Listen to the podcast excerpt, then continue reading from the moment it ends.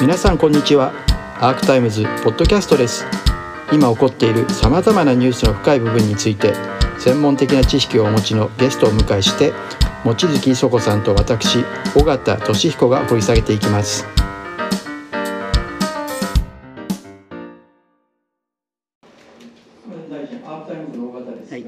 まずまあ先ほどの関連でもあるんですけれども防衛増税の話ですね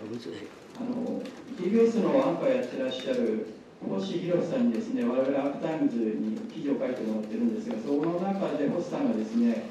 自民党の菅前総理大臣前首相がですね防衛増税について党税調で党税制調査会が決めるというのはおかしい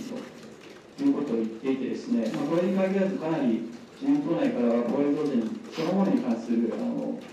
批判の声というのが出てるんですけれども、でなおかつ、まあ、60年先ほどの召喚ルールにもありました通り、もっとゆるゆるにですね、ローマーケット環境になのにもかかわらず、より緩い形でですね、財政規律をやめようという動きもあるわけですが、その菅さんの話を含めて、そういった動き、どういうふうにあのご覧になってますどうどう反応されますか？まずあの税制調査会にあの議論を委ねるというのはですね別にあの筋違いなところに、え議論を委ねたということではないと、まあ、こういうふうに思っております。やはりあの増税ということになりますと、えー、まずは、えー、税制調査会というところで議論してもらうというのがこれが普通じゃないかなと、まあ、私も過去のあれ全部知ってるわけじゃありませんけれども、まあ、そういうふうに思います。えー、それからあのいろいろ。緩くですね、財政規律を緩くしようとすると、10年償還ルールもそうですけれども、うん、そういった動きが強まっている全般状況について、財政当局としてどう思うか。あのこれはもうたびたび 申し上げているところでありますが、まあ、あの財政再建の旗というものはまあ決して下ろしていないということであります。あのまあ、そういう中において、えー、先ほど申し上げました通り、2025年度のプライマリーバランスの黒字化をまず、えー、当面の目標として目指していくということ、それによりまして、えー、発行残高の対 GDP 比をこの低減させていくと、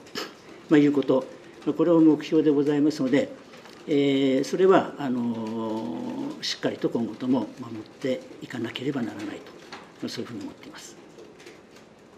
もう一点あの冒頭にあったですね国債のあの償還の話なんですけれども、まあ、0.5%を超える局面が今出てきているわけですけれども財務省ですね10年もの国債の表面利率を今月に入って0.2から0.5、まあ、日銀の政策転換に伴ってあの上げているわけですけれどもこれはまた上げなきゃいけない局面もあの来るかと思うんですけれどもそれの財務当局の準備なりどういうふうに今の状況を見ているかすでにその表面利率を超えてしまう局面があるわけですから。あのあまり先のことを私がここでコメントすると、まあ、あたかもそういうふうになるっていうことを前提にですねあの政策を考えているようなことにもなりかねませんので、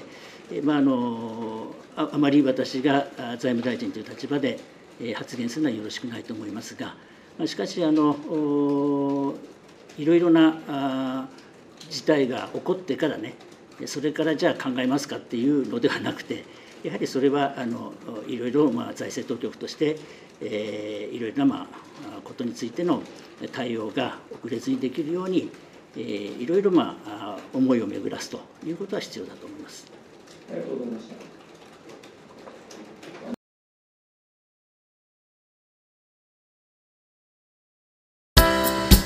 アークタイムズポッドキャストお聞きいただきありがとうございます。他にも様々なエピソードがありますのでぜひお聴きください。動画は YouTube 上のアークタイムズチャンネルでご覧になれます。こちらもぜひご活用ください。